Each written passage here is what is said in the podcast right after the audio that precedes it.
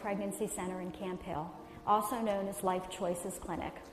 We are a nonprofit Christian ministry serving women and their partners and families who come seeking help in making decisions about their pregnancies and related concerns. We are supported by churches, individuals, and the local community, so we are able to provide our services free of charge. I am the nurse manager, and I have the privilege of providing ultrasounds to confirm a live pregnancy and give the client information about her pregnancy so she is equipped in making a well informed decision. I have been serving there as an RN for nine years now, and I truly enjoy working for this ministry that helps so many women in our community. I'm Leslie, and I'm serving our community here and now.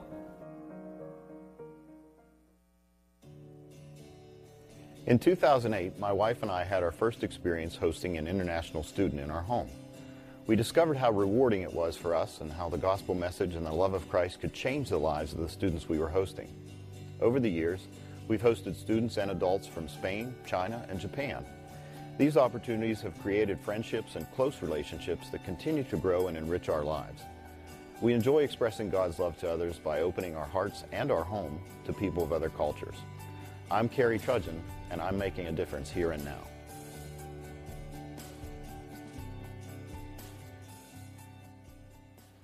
So uh, that's our series here and now. And um, for the last couple weeks, we've been talking about and kind of setting the stage for this whole idea of us being people who are contributing to God's work in our own community here and now. So in our vision statement, we have the hands up, which is celebrating God's grace. We have hands in, which is connecting with God's family. And then we have hands out, that is contributing to God's work. And we contribute to God's work in our church family, in our local community, and globally. This series is specifically about how we contribute locally in our community to touch lives and be the hands and feet of Jesus Christ. And uh, Pastor John Hendrickson helped us put together the whole series. He's the mastermind behind it. And actually, he serves on our staff as uh, not only assistant campus pastor at our other campus, but also as a director of those local ministries and those partnerships. Some of them that you hear about on the screens, some of them are larger partnerships, some of them are singular. It's you doing your work in the community to bless the community. So we're focusing in on what can we do here and now to be an expression of the Lord Jesus Christ. The first week, we talked about how God is working in the earth and He's a missional God and that He's at work and it's our, our job to join Him in His work. And then last week, uh, if you were here, Pastor Rick talked about how to be salt and light and, and how we're empowered by the Holy Spirit to be salt, to bring out the flavors of God in the world, and to be light, to light the pathway so that people can meet God and come into relationship with Him. But this week, we're going to uh, address another question, and that's it. If God is on the move and He's doing things, and we're to be salt and light, and we have the Holy Spirit to do it, why is it so difficult sometimes then to follow Jesus here and now? Why is it so hard to do that? Why is it so difficult to do that? Our dilemma is that we live in culture, we live in an environment. We don't live in a vacuum. Those two things aren't just true. God's at work, and we're to be salt and light. The third truth is, is that we all live in a cultural environment that sometimes inhibits, sometimes it gives stepping stones to following Jesus, and the next time it gives barriers to following Jesus. So, we're going to talk today about this dilemma of culture because culture, as we learned in the first week, God has built some great building blocks into culture. There's all kinds of redemptive stories that God has implanted. There's all kinds of eye openers in people's individual stories and in the di- different peoples of the world so that God can get into, pull out those redemptive stories. We can join Him in His work in that. But also, culture cannot, can be a barrier sometimes for us to follow Jesus Christ here and now. When we get too comfortable with the culture, when we get too sucked in and we simply start to move along the flow of the culture without even knowing it, it pulls us away from the idea of a pilgrimage with the Lord Jesus Christ. And all of a sudden we find that we're just going with the flow and we're missing Jesus. And so we want to talk today about what it's going to take in order to follow Jesus in a culture that sometimes pushes us in a different direction. When we're drawn away by the allure of the world, it's hard to follow Jesus here and now. I remember my first two years in college, I went to a small private college in Northeast Georgia called Toccoa Falls College. And uh, it, uh, back then, it was run by our denomination, the Christian and Missionary Alliance. And I went to that small school. I think when I went there, there was about 650 students in all four years of the school. So everybody knew everybody. I was from Pennsylvania. We were in northeast Georgia.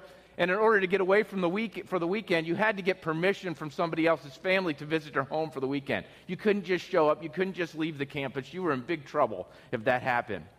And so I'd invited to go for the weekend uh, to uh, there was a couple of gals and guys who lived in Atlanta, and they were from affluent families that had big houses, and I was from a little, you know, town in, in Pennsylvania, had a small house, so we were going to Atlanta for the weekend, and we got permission from the family to be there. And I remember as we were driving there, it took about an hour and a half to get to Atlanta from northeast Georgia, where we were at. And I remember a couple of the girls in the car, and they were talking about a, a course that we were taking in biblical history in our freshman year. And they said, You know what really bothers me most about the course? Is that I thought that I was a Christian till I took this course. And then I'm realizing by taking this course that you're really only a Christian not by just what you believe, but if you're following Jesus. That Jesus wasn't just looking for believers, he was looking for believers who would become followers of him. And we were studying one of the Gospels, and you couldn't get away from it. It wasn't about just what you believed, it was did you believe enough to follow Jesus Christ? And I remember these two girls debating this in the front seat of the car and saying, I'm not even sure if I want to do this, this follow Jesus thing. You see, they'd gotten they'd gotten used to a form of Christianity that said you can go with the flow, you can run with the culture. And all of a sudden, they were faced with Jesus himself saying to them, Come follow me. And they were a bit intimidated by that invitation. You see, I think sometimes it's hard to follow Jesus because we've gotten things mixed up. We think it's just about what we believe, but it's about believing in him enough that we follow him. And that means that we go against the current of the culture that we live in when we do that. So I want to look at a passage of scripture this morning in Romans chapter 12. Romans chapter 12, because when Paul wrote this to the Romans, they were dealing with the same type of thing. They were dealing with the same type of thing that they were coming up against a culture that was sucking them in. And I think as we look at this passage of scripture from Romans chapter 12 in the first couple verses, we can discover how to follow Jesus even in difficult times and circumstances in our culture. So let's jump right in there. And let's get into the first, the first point, which is why is it so difficult to follow Jesus here and now? Because it requires me to put myself on the altar and not the throne of my life. Because it requires me to put myself on the altar, not the throne of my life. Our culture says that we live here and now and facilitates this mindset of be happy all the time, be content. I have times in my life where I get to give people some counsel. I'm not a counselor, I'm a pastor. So I usually tell people when I'm going to give you this counsel or input, I'm not giving to you as a counselor, I'm giving to you as a pastor. I'm a discipler. I'm going to point you to Jesus. We're going to look at the Bible. Uh, you know, I'm, I'm not a therapeutic counselor. That's not what I do. It's not what I'm called to do. We have therapeutic counselors, and they're good, and they have their place, but that's not what I'm doing. And I remember sitting down with a young lady not too long ago, just a few years ago, and she was so distraught that she showed up at my house. Her marriage was unfolding. Her husband had been away at war, and he came back, and they just couldn't make things mesh again. And as she sat there in tears on the sofa in our living room, sobbing, she just kept saying, But doesn't God just want me to be happy? And finally, I said, maybe not. Maybe this is more about you growing up on the inside than just being happy on the outside. She was so focused and pulled into a current of our culture that says, do whatever you need to do to be happy, but don't grow up on the inside. And she had, she, she walked away that day, a bit let down by me. You know, as a pastor, sometimes you, need to let people down. You need to tell them the truth. You need to be honest with them. No, it's not God's top thing just to make you happy. He's not a carnival clown in heaven coming down to do an act for you. He has more for you. He created you and made you. Life is deeper than just shallow happiness. And you will find true fulfillment if you stay with Christ and stay in this marriage and work this out. But she walked away that day sad. She walked away that day sad because the culture was pulling her in and she was going with the tide in and out. It's a sad day. I don't like those kinds of discussions. I don't like when they go there, but that's not really my choice. You see, we all have a choice today.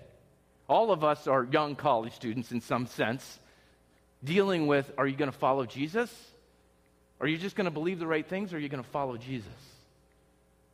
And in Romans 12:1 they were dealing with this same crisis of faith. And the apostle Paul says some interesting words as he exhorts them to climb off the throne of their life and get their life onto the altar of God. He says, Therefore, I urge you, brothers and sisters, in view of God's mercy, to offer your bodies as a living sacrifice. Underline that, offer your bodies. That's a very interesting word that we're going to talk about in just a moment. Underline, offer your bodies as a living sacrifice, holy and pleasing to God. This is your true and your proper worship. He tells us to offer our bodies as a living sacrifice, as a worship to God. This smacked in the face of Greek culture that he was living in.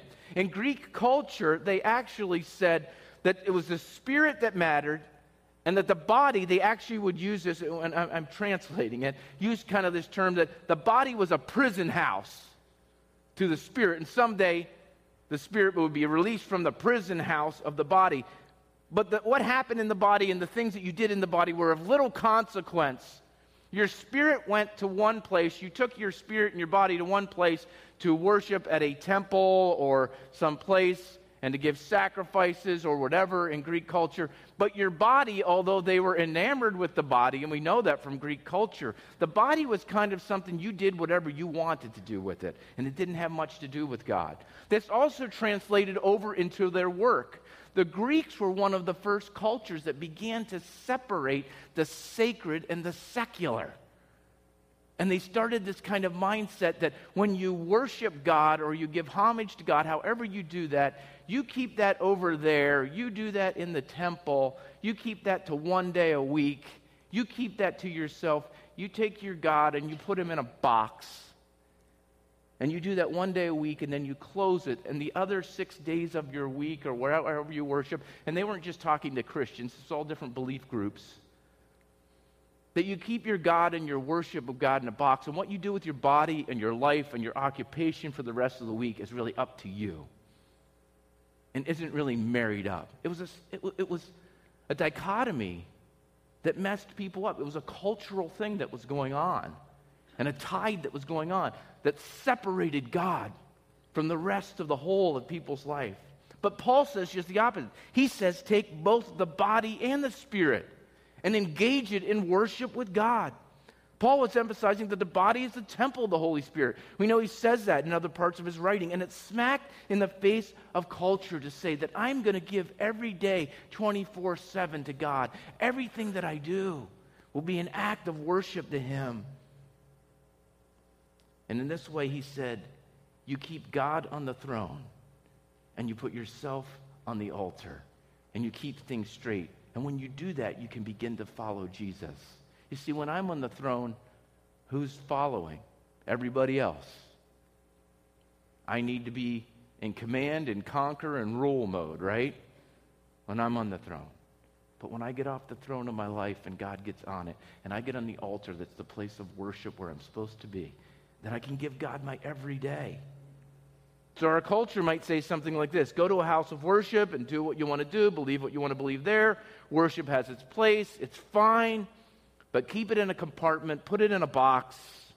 Don't let it invade and influence every other part of your life. But God's word says that God is to occupy our throne 24 7. 24 7. The great commentator William Barclay put it this way True worship is the offering to God of one's body and all that it does every day. Real worship is not the offering to God of a liturgy, however noble, or a ritual, however magnificent. Real worship is the offering of everyday life to God. Not something transacted in a church, but something that sees the whole of life as the temple of the living God. The message paraphrase of this passage puts it very well for me. I'm simple and I like this. This is how the message paraphrase puts Roman chapter 12 in the first couple verses. So here's what I want you to do God helping you. Take your everyday, ordinary life. You're sleeping, you're eating, you're going to work, you're walking around life, and place it before God as an offering. Embracing what God does for you is the best thing that you can do for Him. Jesus put it this way in Luke 9 when he said to them, Whoever wants to be my disciple must deny himself and take up his cross, what? Daily. Daily. Circle that. Daily. And follow me. So, what does it look like to follow Jesus on a daily basis? I mean, it's kind of pretty easy to come in here, write some notes, be hepped up for a while, but what happens on Monday, Tuesday, Wednesday, Thursday, Friday, and Saturday as maybe some of that energy drains away that we gathered when we came together to celebrate God and worship as we should?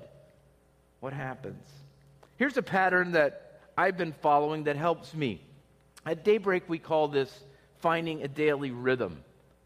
Some people have called it a daily office. It comes from a Latin word. And office comes from this Latin word that means work.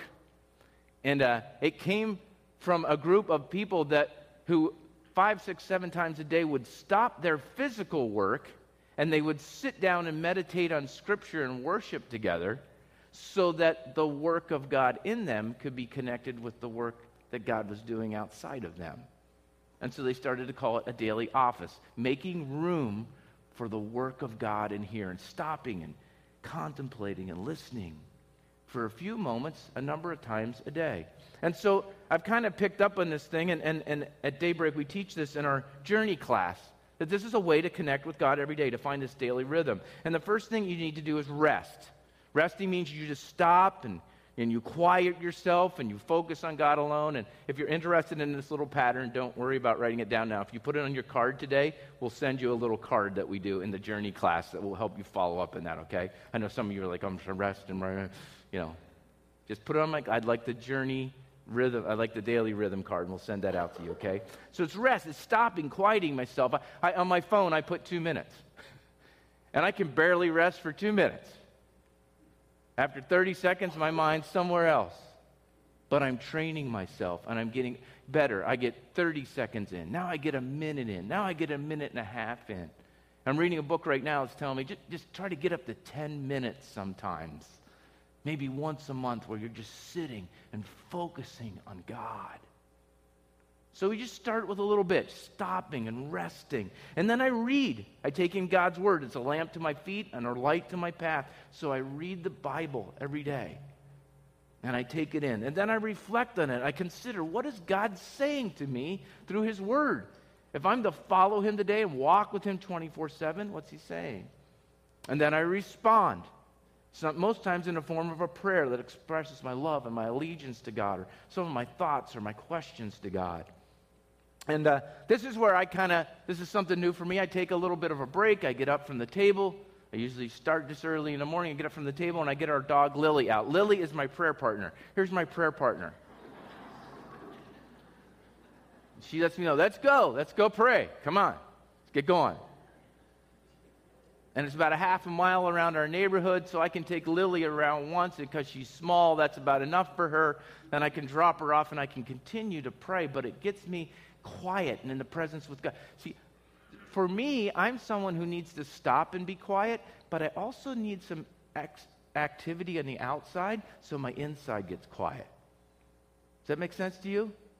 Some people, some people are like that. I need, I need to be walking and no one around just the beauty of God. Sometimes I'll put my iPod on, but so so for me, I need to do. I need to respond to God, and then I need to return to God. Later in the day, in the afternoon, at lunchtime, I'll go back and look at what I read. What's God saying now? What did He say this morning? What was He saying as I met with this person, or I worked in the yard, or as I did my you know my, my job today?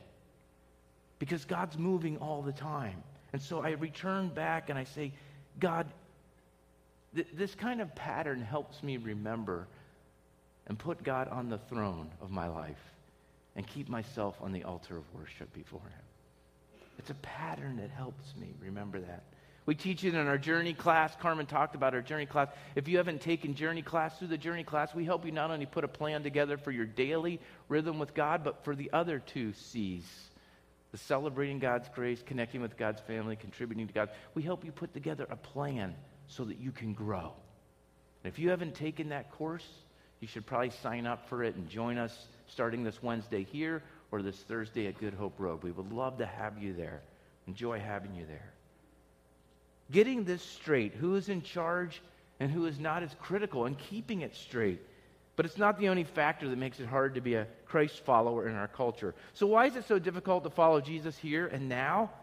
It's because it requires me to address unhealthy cultural patterns that are around me. I have to address unhealthy cultural patterns around me. I guess Lily, did Lily take over? Guys, we're on to the point two. It requires me to address unhealthy cultural patterns. Thank you. Lily can tend to take over, so I thought maybe she did.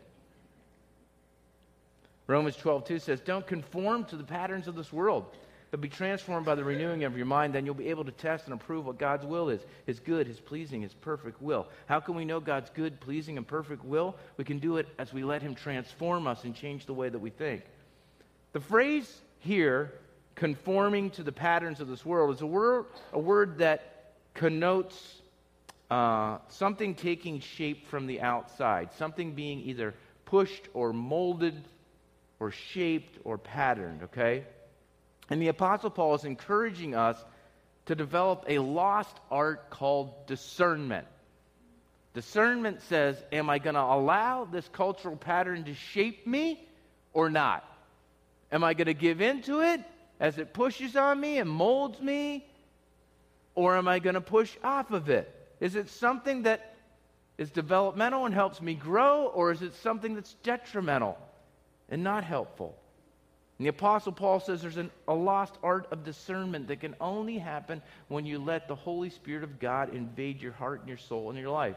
He's telling us that the world will do its best to push us into its mold, to shape us, and that developing a discerning spirit of God is the only way to be aware when these unhealthy cultural patterns are pushing you, are forming you and your lifestyle in detrimental ways.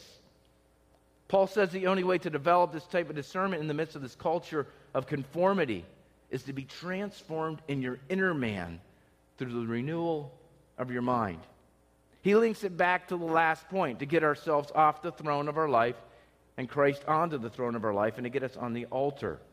It's only in God's transforming presence of letting Christ invade us from the inside out. See, God doesn't want to just change our behaviors. He wants our behaviors to change, but He doesn't want to just mold us from the outside in. He doesn't want to just mold us and make us into puppets that he can puppet along. He wants to come inside of us because we're made in the image of God. He wants to get that image of God alive again in Christ. He wants to renew it and transform it so that we're growing from the inside out. And then our outside is exhibiting what's on the inside of us, which is a changed, transformed, changing, growing heart of a person who's on a pilgrimage with Jesus Christ and he's changing their life. And our hands are going up, and our hands are going in, and our hands are going out because our hearts are raised up to God in worship. And it's only through that transforming process that that can happen. Again, I find the message paraphrase helpful. It puts it this way God's truth this way. Don't become so well adjusted to your culture that you fit into it without even thinking about it. Instead, fix your attention on God, and you'll be changed from the inside out. Readily recognize what he wants from you and quickly respond to him. Unlike the culture around you, always dragging you down to its level of immaturity, God brings out the best in you. He develops well formed maturity in you. In a book that I was looking at not too long ago called Roots and Wings by pastor and author Edmund Chan, he points out four prevailing unhealthy cultural patterns that seek to press us into their mold. I want to just look at this for just a couple of seconds so that you can get the idea of what I'm talking about. Now, the chart that's up there has lots of words on it.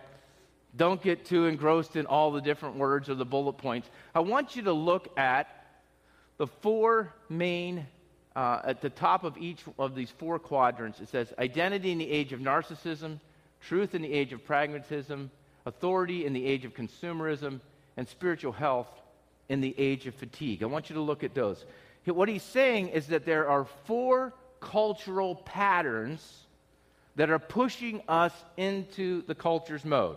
And they are narcissism, pragmatism, consumerism, and fatigue or busyness, the barrenness of busyness. Okay? And that they, they are not just ideas, they are cultural norms, patterns, they're pushing us around. Narcissism, of course, is self worship. And he says that God wants to replace narcissism with identity, identity in Christ, okay? He says for pragmatism, he wants to replace it with truth. See, we live in this culture of pragmatism. Pragmatism means this whatever, whatever works is the truth. And the truth, if that works for now and is the truth, then the truth can change because that might not work for you next week with that same person, that same place. And so the truth is always evolving because the truth is just based on what works for us. It's not based on an objective truth outside of us. There's a, no, it's all subjective to us. And we live in an age, in a culture that says if it works for you, it's the truth. And you have your truth, and I have my truth, but there's no truth above us and beyond us, transcendent of us. And what he says is God is truth beyond us and above us and transcendent, and we need to get in contact with the truth, and the truth will set us free. And we need that. He also says we live in this day of consumerism. That's all about us getting more and more and more and needing more and more and more. But we never stop to consult God and have an authority in our life. Is, is it enough? God, is this enough? And when we don't have authority in our life before God, we just go on consuming and consuming because we think that's the answer, and it's not. And then we live in an age of fatigue or the barrenness of busyness. And he said we need spiritual health, we need times of rest and growth and emotional health and spiritual health. But we live in this day and age, and I was just meeting with, with uh, a, a, a gentleman the other day, and he was telling me where he worked at. He goes, Oh man, where I work at, which is a Christian organization where he works at. He said, You know where I work at? We're great at just burying ourselves in busyness here.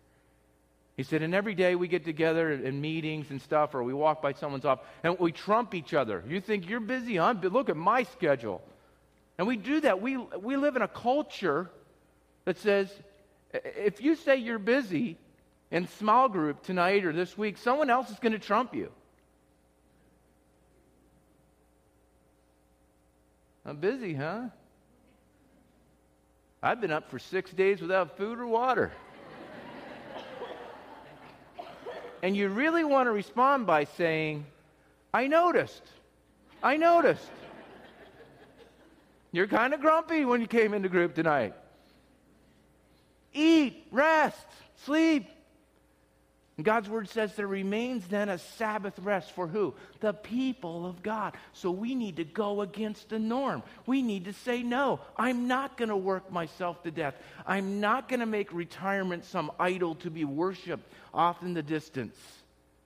And constantly be pushing myself toward someday I'll rest, someday I'll rest, someday I'll rest. I'm not. I'll push against that cultural norm and I'll rest in the Lord and we'll delight and we'll help each other. I'll tell my friends in small group, way to go! Way to take a day off rather than you took a day off. I wish I could take a day off. nope. Living without limits, invaluable. Pretty much God incarnate here. World would stop if I took a day off. Really? Really? It's a cultural it's a cultural storm that's pushing against our soul. And we need to find ways to stop and get before the Lord and delight in Him. Stop, rest, delight, contemplate. Those are the four key elements of Sabbath rest stopping, resting, delighting in the Lord, contemplating what God's doing in our lives.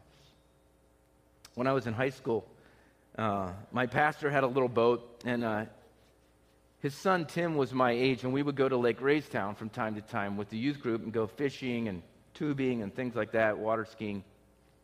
We took the little boat up there one Saturday, and it was just the three of us going fishing. we knew by the end of the day it was calling for some storms, but the beginning of the day looked beautiful. And we got into the boat, and one of the first things that Pastor Richter said to uh, his son, uh, Tim, and myself was, Hey guys, while we're going out here to the fishing spot, go back there and untie all those knots that were in the anchor rope. So we were talking, laughing, having a good time, getting our bait ready, doing all this kind of thing. And at the same time, we're untying, you know, the knots in the rope, getting everything ready. So maybe later on we'd need to use the anchor. What happened was later in the afternoon, a storm kind of rose up pretty quick there, and we needed to, to bunker down. We needed to actually put the tarp over top, and it was coming down. It was just like boom, all of a sudden. We should have known better. We should have got off, but we were catching some good fish. It's hard to leave when you're catching good fish.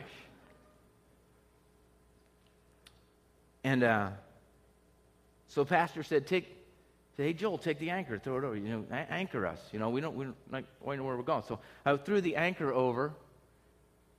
But after a while, it felt like we weren't anchored. But it was kind of hard to tell because we were in the midst of a storm.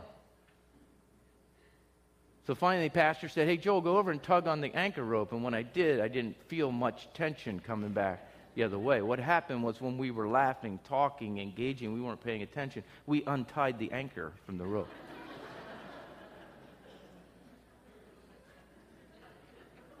well, the last times we ever went fishing with him. and we were dangerously drifting toward the spillway without knowing it, thinking we were anchored.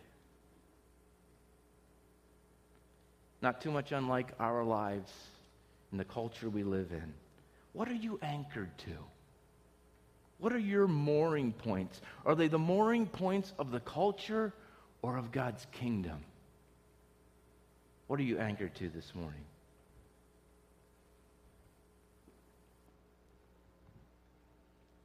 For me, diving had become second nature. And that was the source of my problem. You see, I forgot one of the basic rules of diving, and it could have cost me my life.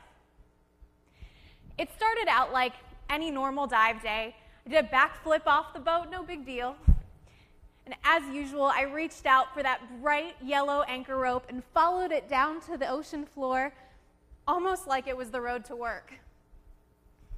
My next task was to get my bearings. So I looked for a few landmarks and let go of the rope and moved into the joy of discovering this amazing underwater world. Now, the sound of my breathing and the rhythmic movements of the water and the undersea growth, those are normal. But for me, there's always something new to amaze me. There's always some little piece of beauty to draw my attention. Now, one of the first rules of diving is that we're free to explore the beauty of the dive site, but we must always keep our eyes on that anchor rope. In the vast ocean, that rope is the all important connection to the most important thing for survival the boat. Now, it might surprise you to learn that even on the calmest of days, there are ocean currents that constantly push and pull anything that's floating or swimming along the ocean floor. And these currents are subtle, they're invisible, and they're deceptive. And they can pull divers to where they don't want to go, even if they're just diving as usual. Now, on this particular day, I don't remember exactly what it was that drew my attention, but what I do remember is that I turned towards this sunken little treasure and away from that anchor rope. And that subtle current started to pull me further and further and further away. And after what felt like just minutes, I turned around and that rope was gone. It was nowhere, not in any direction. I felt the panic begin to rise in my throat, and I had to remind myself to keep breathing. Slow and steady. And I turned in the direction that I'd last seen the anchor rope, but it wasn't there. So I started to swim in wide circles in both directions, and I prayed for just a glimpse of that yellow strand. How could I have let myself get so distracted and forget the one basic rule that I knew so well? Eventually, there was just one option. I had to surface to the top and pray that I could see that boat. Panic started to rise again, and I forced myself to ascend slowly. Don't panic, straight to the top.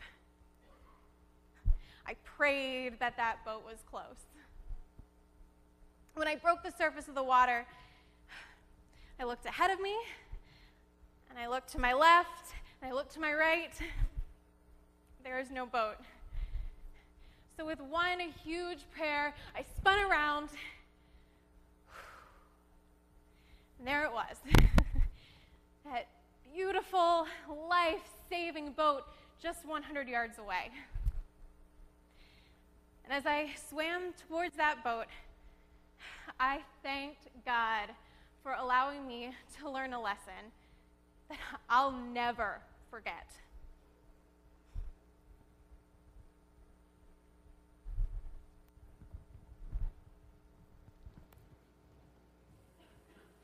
mooring points are of vital importance in our life.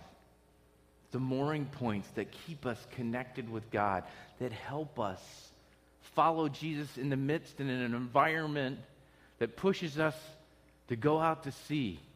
But those mooring points, those things that we come back to, that God teaches us about, that God does in us, are vitally important if we're going to walk with God, if we're going to be the hands and feet of Jesus here and now in our culture.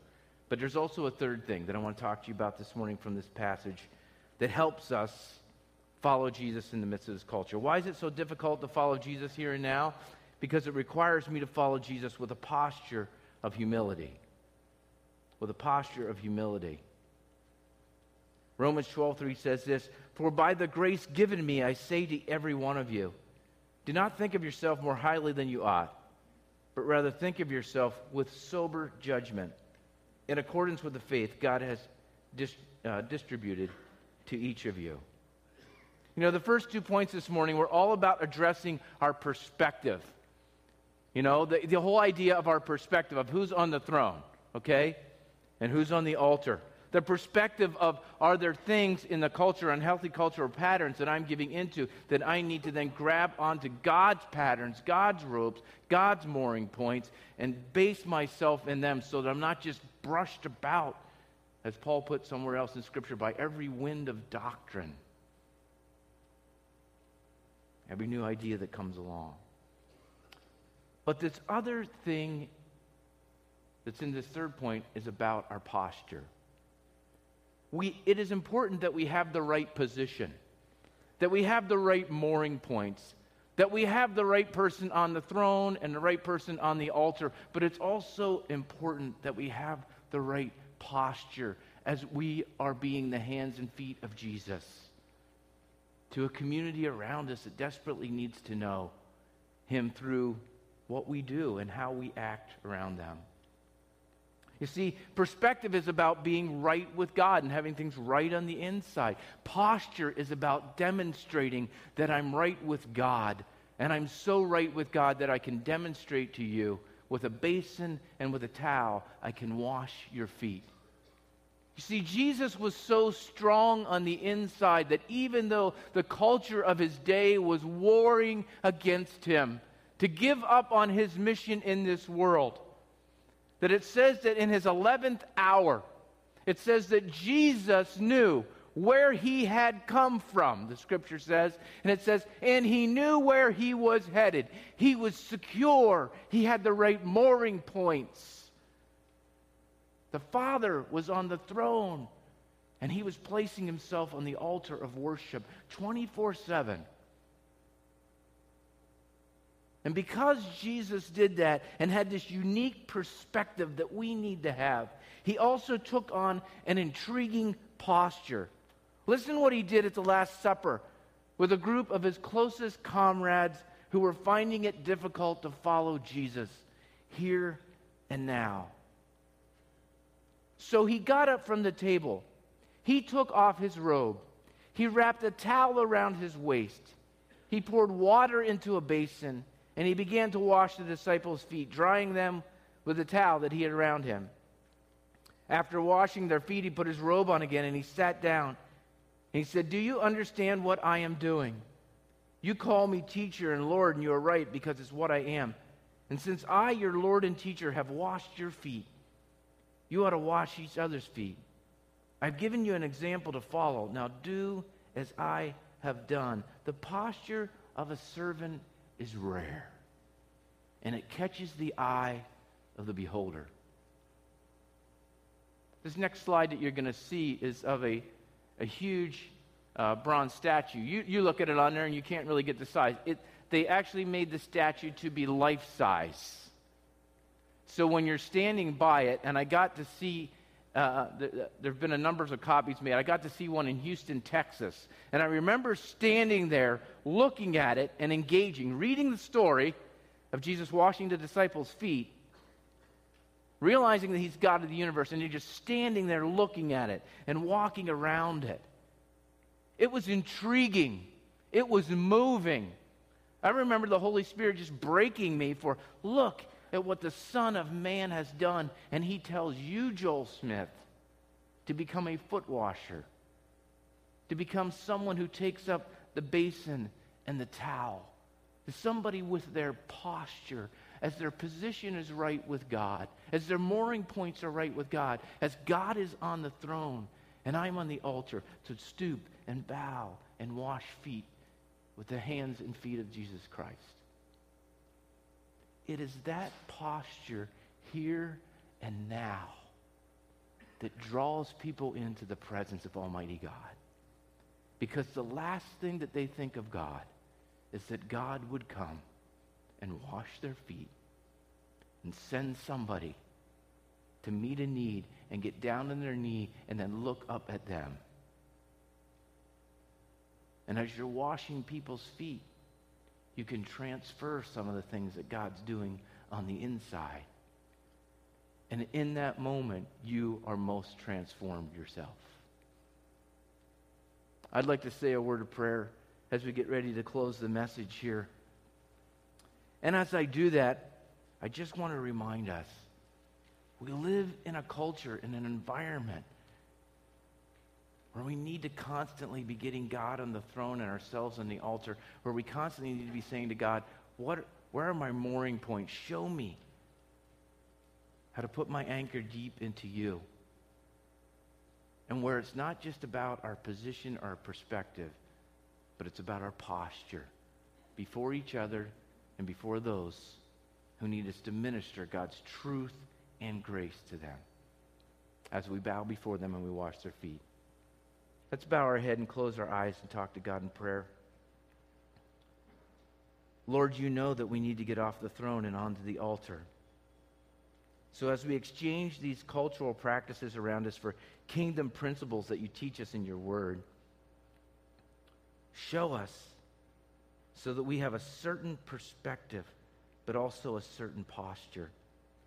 As we join the ranks of those who are marked by the basin and the towel. As we wash the feet of our community here and now, may they catch a glimpse of the Master. And they, like us, exchange the throne for the altar, exchange the ways of the world for his kingdom come, so that they can embark on a life changing journey with the Master and see this world for what it truly is not a home in itself, but a highway that leads us homeward. Lead on. Lead on, O King Eternal. We give you, we give you the throne room of our soul. In Jesus' name. And all God's people say, Amen. I want you to take out your response card right now and in these next couple moments to write down a reflection or a request on your card.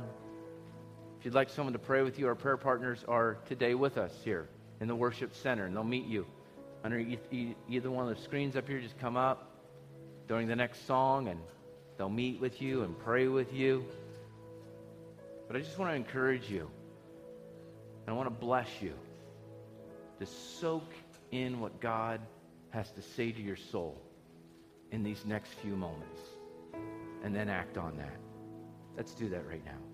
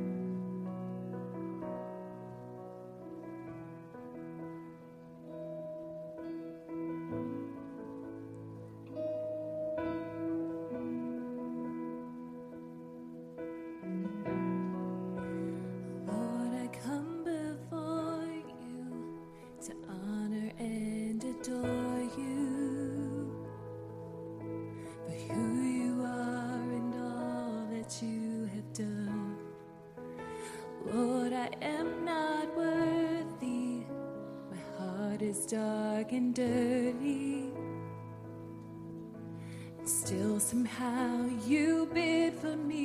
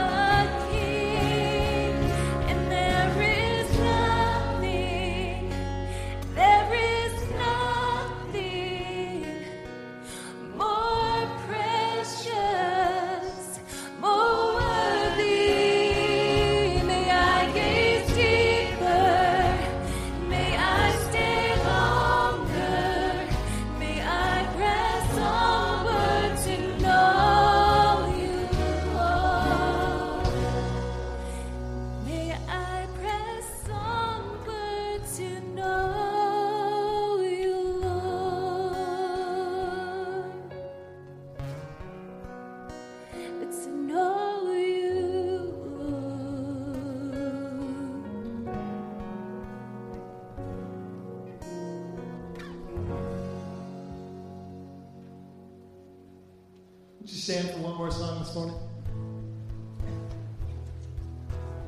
I'm going to surrender our lives to Jesus. Let's honor him in song right now.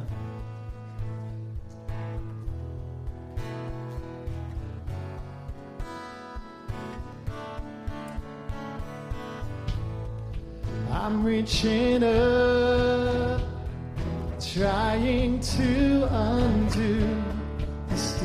I've made, and I'm not giving up.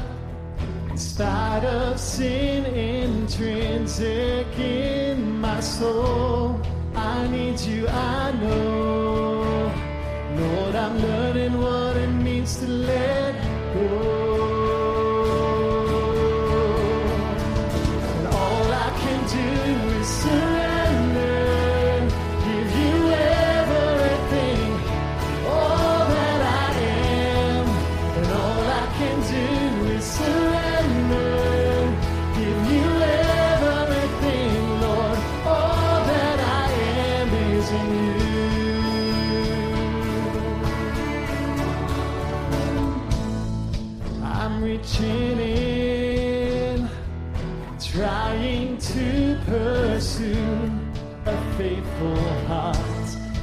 This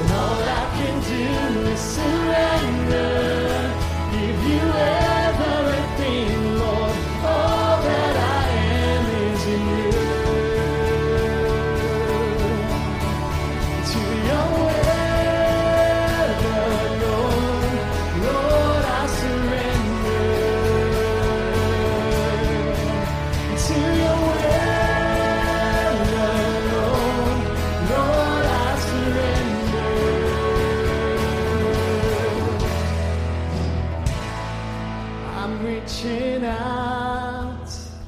I'm learning how to proudly claim you alone to those crying out.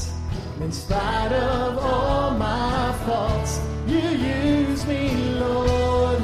They need you, I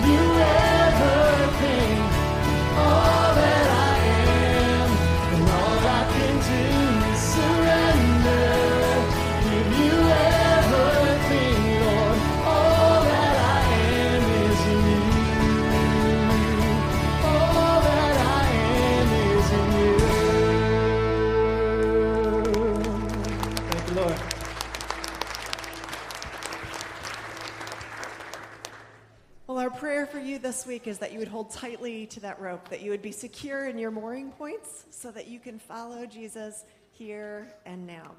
If you are a guest with Daybreak today, we again want to say thanks for coming. I'd love for you to take that response card you filled out over to the re- welcome reception. I'd love to meet you over there and get you connected to someone who can answer any questions that you may have. Um, and so we'd love for you to be able to come over and do that. And for the rest of you, we'd love for you to take that response card and your tithes and offerings and drop them in the white boxes. As we get ready to close this service, Pastor Joel is going to lead us in a prayer for our final act of worship today. Let's talk to God together in prayer. Lord, we thank you for giving all things to us. Thank you for giving us this the pattern of being your servant and washing feet and the, the position, Lord, of having mooring points in our life.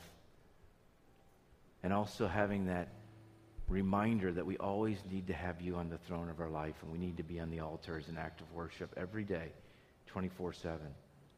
So, Lord, thank you for giving all things to us, and we thank you for the patterns of giving tithes and offerings and gifts back to you. And so, as we exit this worship center this morning, God, and we return back to you, our tithes and our gifts and our offering, take them, break them, multiply them like you did the loaves and fishes, and use them to bring your kingdom to bear in the kingdoms of, of this world. In Jesus' name. And all God's people say, Amen. Amen. You're dismissed.